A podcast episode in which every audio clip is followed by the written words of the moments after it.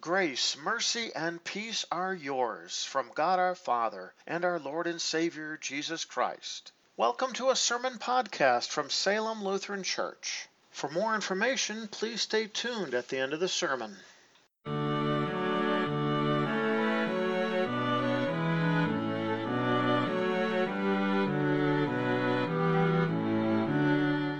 Last Sunday, our focus uh, during this Easter season is on the fact that Jesus is the Good Shepherd. With this Sunday, the emphasis on his resurrection is on the fact that that very Good Shepherd is also our cornerstone. And the readings really center around that divine truth. We'll hear more about that in the sermon as well. Our first lesson for this fifth Sunday of Easter is found recorded in the book of Acts chapter 4, beginning at the eighth verse. This text serves as the basis for our sermon this morning. Then Peter, filled with the Holy Spirit, said to them, Rulers of the people and elders of Israel, if we are being questioned today for a kind act that was done for the lame man, as to how this man has been healed, let it be known to all of you and to all the people of Israel that it was by the name of Jesus Christ the Nazarene, whom you crucified, whom God raised from the dead. By him this man stands before you healed. This Jesus is the stone that was rejected by you builders, which has become the cornerstone. There is salvation in no one else, for there is no other name under heaven given to people by which we must be saved the word of the Lord. Our second lesson is found recorded in 1 Peter chapter 2, beginning at the fourth verse.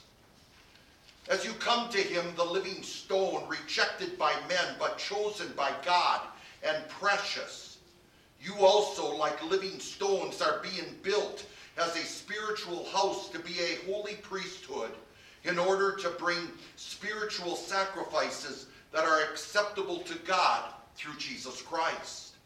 For it says in Scripture, See, I lay a stone in Zion, a chosen and precious cornerstone, and the one who believes in him will certainly not be put to shame. Therefore, for you who believe, this is an honor.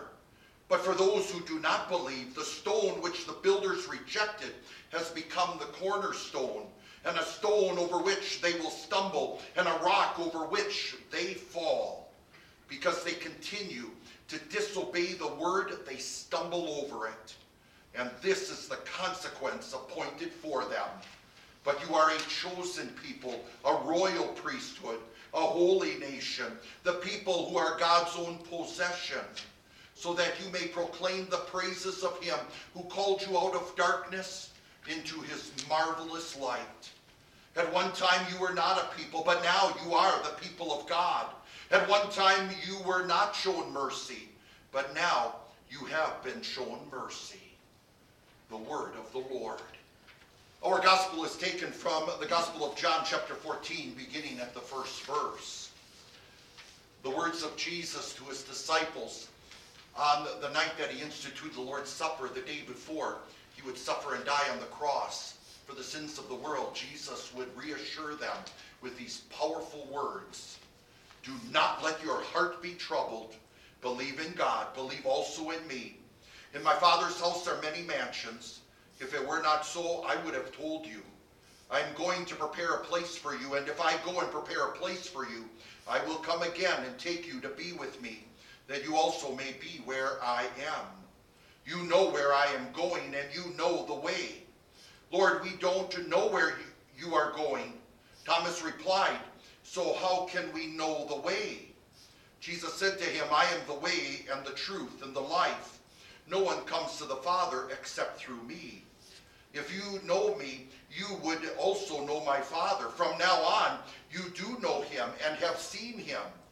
Lord, said Philip, show us the Father, and that is enough for us. Have I been with you so long? Jesus answered, And you still do not believe me, Philip? The one who has seen me has seen the Father. How can you say, Show us the Father? Don't you believe that I am in the Father and the Father is in me.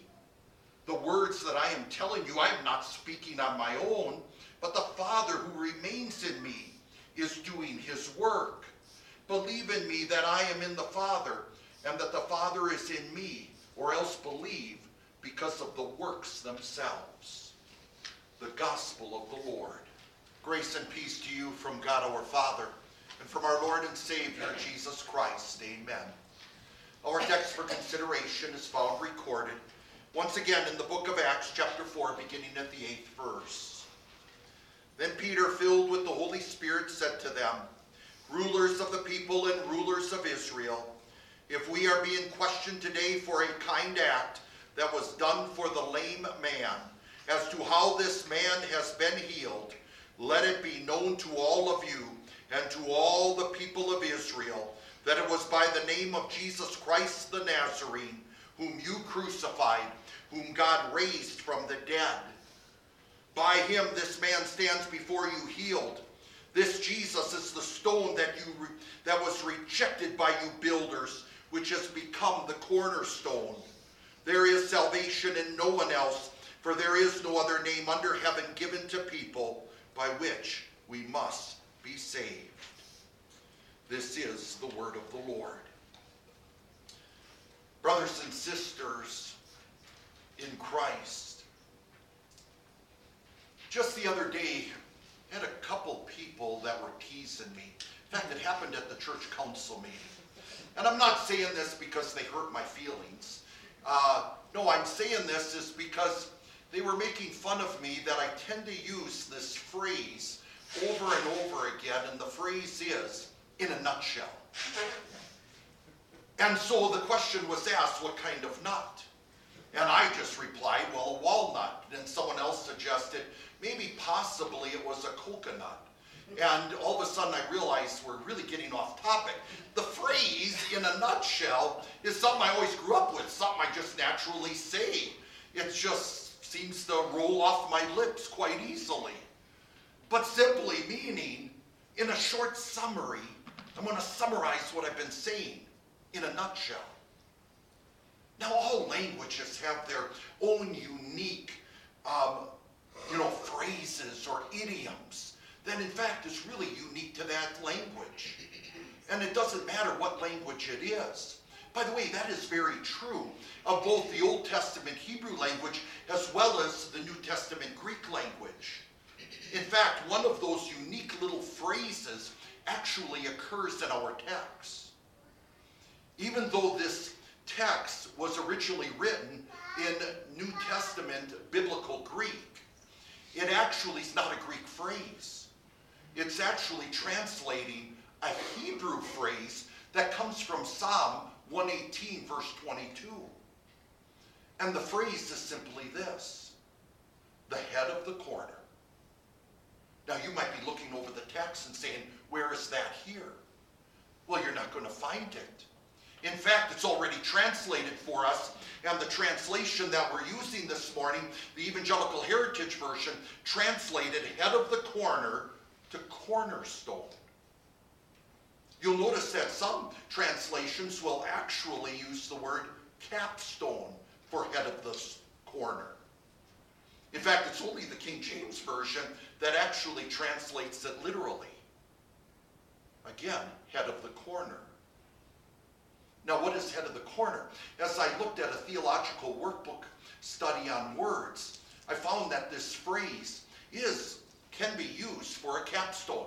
That was the special stone that sat in the middle of an archway, which really held everything together and, and bared the load from above. It was also called the keystone.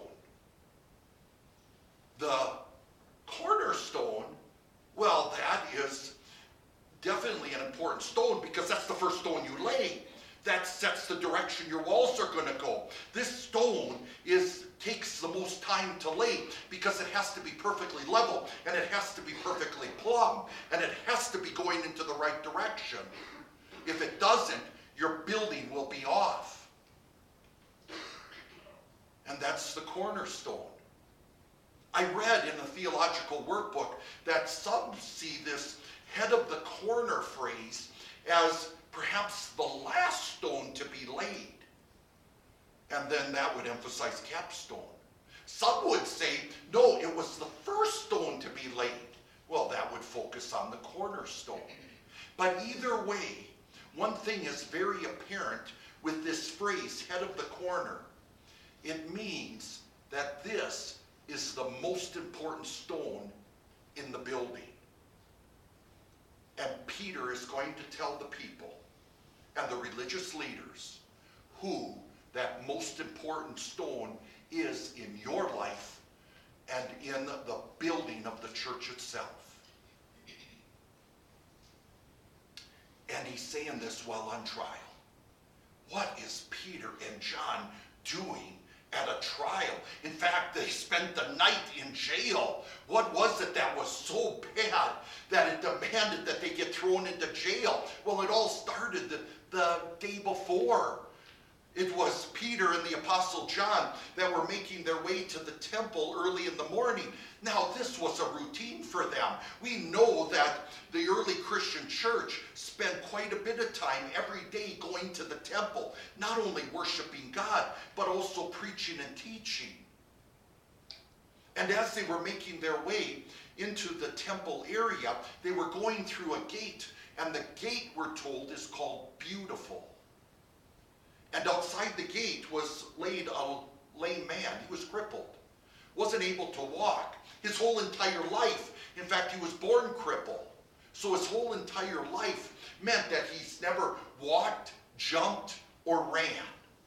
He's never experienced that. He needs actual help. And people did help him in order to carry him to the gate where he spent every day begging so as Peter and John are walking into the temple area and going through the gate, this man asks them, as he would ask all, if he could have some money. And Peter replied to him, I don't have gold or silver, but what I have I will give you. And then he yells out, in the name of Jesus, walk. He grabs the man by the right hand and lifts him up, and immediately the man is running and jumping and walking. And along with it, he is praising God. In fact, this went on all day. Oh, those that actually brought him were shocked to see him. And they were too were inquiring about it. And can you imagine the opportunity that that would give Peter and John to witness the holy name of Jesus Christ? Well, it was getting towards the end of the day, and the temple guards now were approaching him along with the priests and along with the Sadducees. Usually we hear of the Pharisees, but this time it's the Sadducees because the Sadducees were the ones who condemned this idea of the resurrection. They didn't believe in life after death. And so before these people then or these people when they came to when they came to Peter and John, instead of inquiring what is going on, because it was towards the end of the day, they just decided to immediately throw them into prison. And the next day they would stand trial before the Jewish ruling council, before the, before the Sanhedrin itself, before the religious leaders of the country. And the one question they had is, by what authority, by what power did you do what you did? Peter would answer the question with two parts. One is, he would emphasize the fact that what they did was an act of kindness. And when you carry out an act of kindness, that doesn't mean you get thrown into jail and have to stand trial because you've done something wrong. People, that's not against the law when you're doing an act of kindness. He knew what was behind this all. Peter was no fool. Peter knew that what they wanted was to silence them. That's why they were thrown into jail. That's why they're being interrogated. And that's why they're standing trial. But even though they were standing trial, this led Peter to confess the divine truth. You want to know why this has happened? He didn't give himself the credit, and nor could he ever take the glory. He made it very clear that it was by the name of Jesus Christ, the Nazarene, the one from Nazareth. That's why this was done. That phrase, by the name of Jesus, actually in the original language, the word by, there is a preposition by, but it's not actually this one. All translations always translated as by, and, and I understand why they do that, emphasizing that was by the means of Jesus that this happened. But the word is actually has more meaning just than simply by the means of. The word in and of itself is a two-letter word, and it means in, just like in English, a two-letter word. And when I see that word in, immediately I think in my mind a circle. Because everything inside the circle, that's in. Everything outside the circle is out. Now you might think to yourself, well, this sounds silly.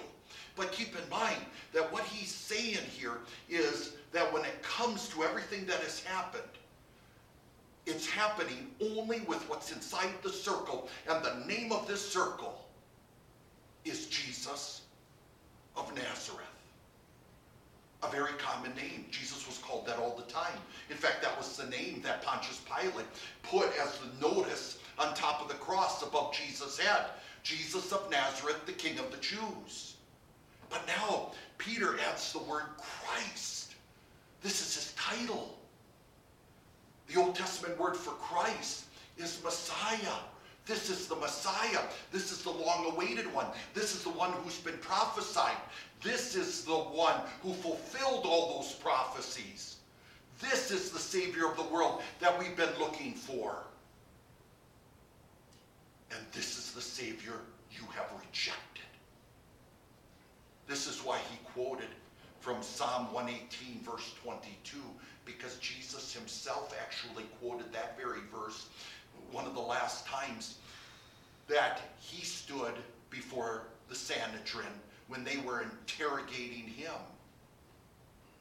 He is that head of the corner. He is that cornerstone. He is the most important one. And he is the one you builders rejected. But it shouldn't surprise us that they were rejecting the Savior. Because it is so easy to reject Jesus when you replace him with a different religion. And the most common religion out there is the one that is not God pleasing at all because it cannot save. It's the religion that's based on I'm God. And, or at the very least, if you don't want to go down that road, it says, I'll earn that favor. I'll earn that credit. Their religion was full of laws, demanding everyone had to keep all these laws in order to please God. And if you broke them, you got in trouble. You might even get yourself thrown into prison and have to stand trial before the religious leaders. Everything was based on works. And if you look at religion today, it doesn't matter what form religion takes today throughout this entire world. You can always lump them together into two categories. One is you save yourself, or God has saved you and only one comes from God. Therefore, the other one clearly comes from Satan. Oh, and that same belief loves to attack right within the Christian church itself this idea of what you need to do. And you just need to do it, and you need to do it better. Instead of believing and focusing on the fact that it was Jesus who paid for our sins. It was Jesus who won for us the victory. And it's only in Jesus are we saved. The good works we do, we don't do it to earn heaven. We do it out of thankful love. Because Jesus won for us heaven. And that I cannot say enough. The sad truth about a religion that's based on works, we call it work righteousness. It's always a religion based on doubts and hopelessness. It's always wondering, did I do enough? Will God accept me enough? Is it perfect enough? Did I mean it enough? And always wondering and always worrying that possibly it's not enough. To live with doubts and worries, there's no peace and hope with that. No, Jesus is our cornerstone. And not only is he a cornerstone rejected by men, but he is a cornerstone that was chosen by God. Peter goes on to point out whom God raised from the dead. I've always said about Jesus' resurrection three things, and I say this every Easter that his resurrection proves he is the Son of God because all, resurre- all miracles do that, and the resurrection is the greatest miracle. It proves, yes, he is the Son of God. It also proves that God the Father accepted the sacrifice of atonement. His resurrection is our proof and the justification. I always say that his resurrection is proof that there is life after death. Remember, Jesus said himself, Because I live, you too shall live. But now we can add a fourth one. We can add another one. His resurrection proves that he is the one and the only one. He's not one Savior among many. And, he, and we do not believe in some dead Savior. He is the living Savior who conquered death and rose again. And we're reminded of this divine truth every time we step in this church and look forward you know that back in 1975, when Salem Evangelical Lutheran Church, two years after they started as a congregation, that's us, bought this church. And from what I understand, the cross was already here. And notice it's the empty cross. Empty in the sense that Jesus is not shown hanging on it.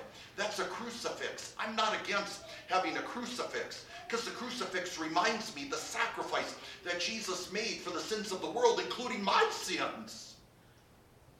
But the empty cross also reminds me that Jesus didn't stay on the cross. He didn't have to keep paying for the sins over and over again.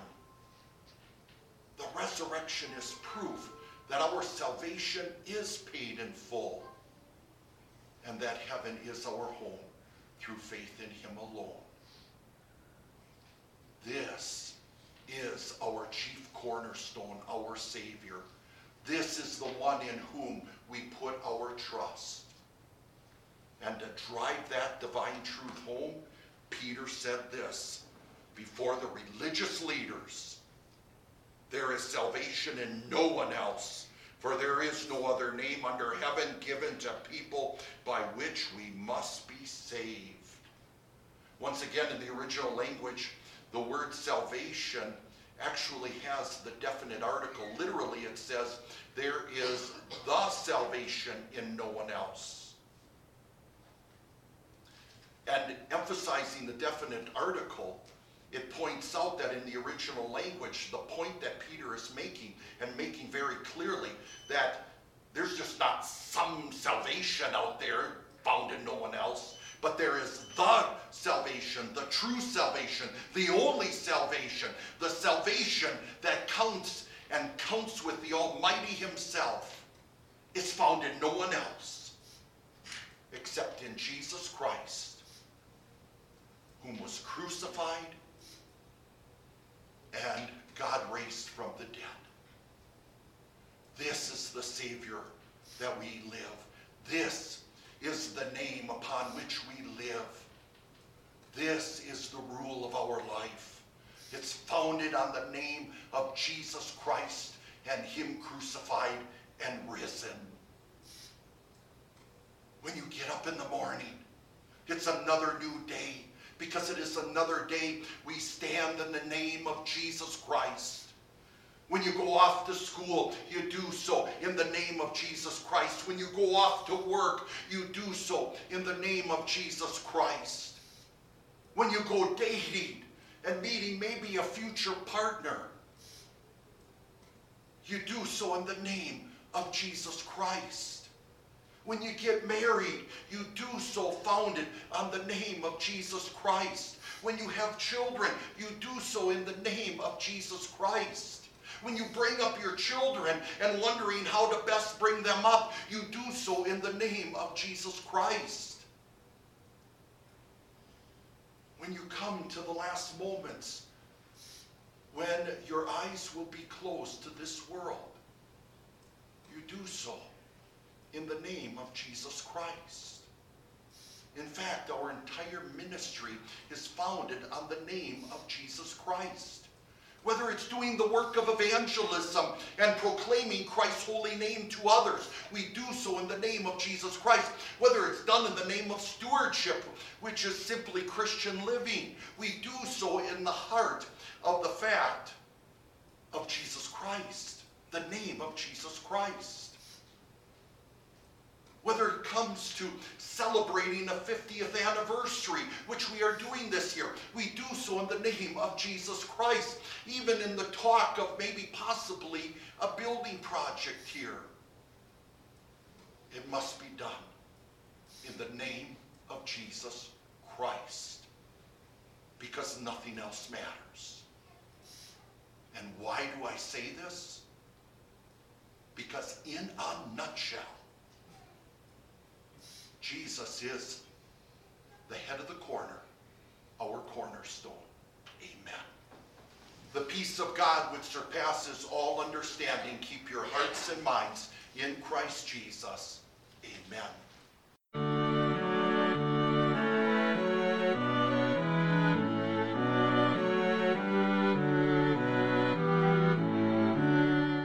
Thank you for taking the time to listen to a sermon podcast from Salem Evangelical Lutheran Church.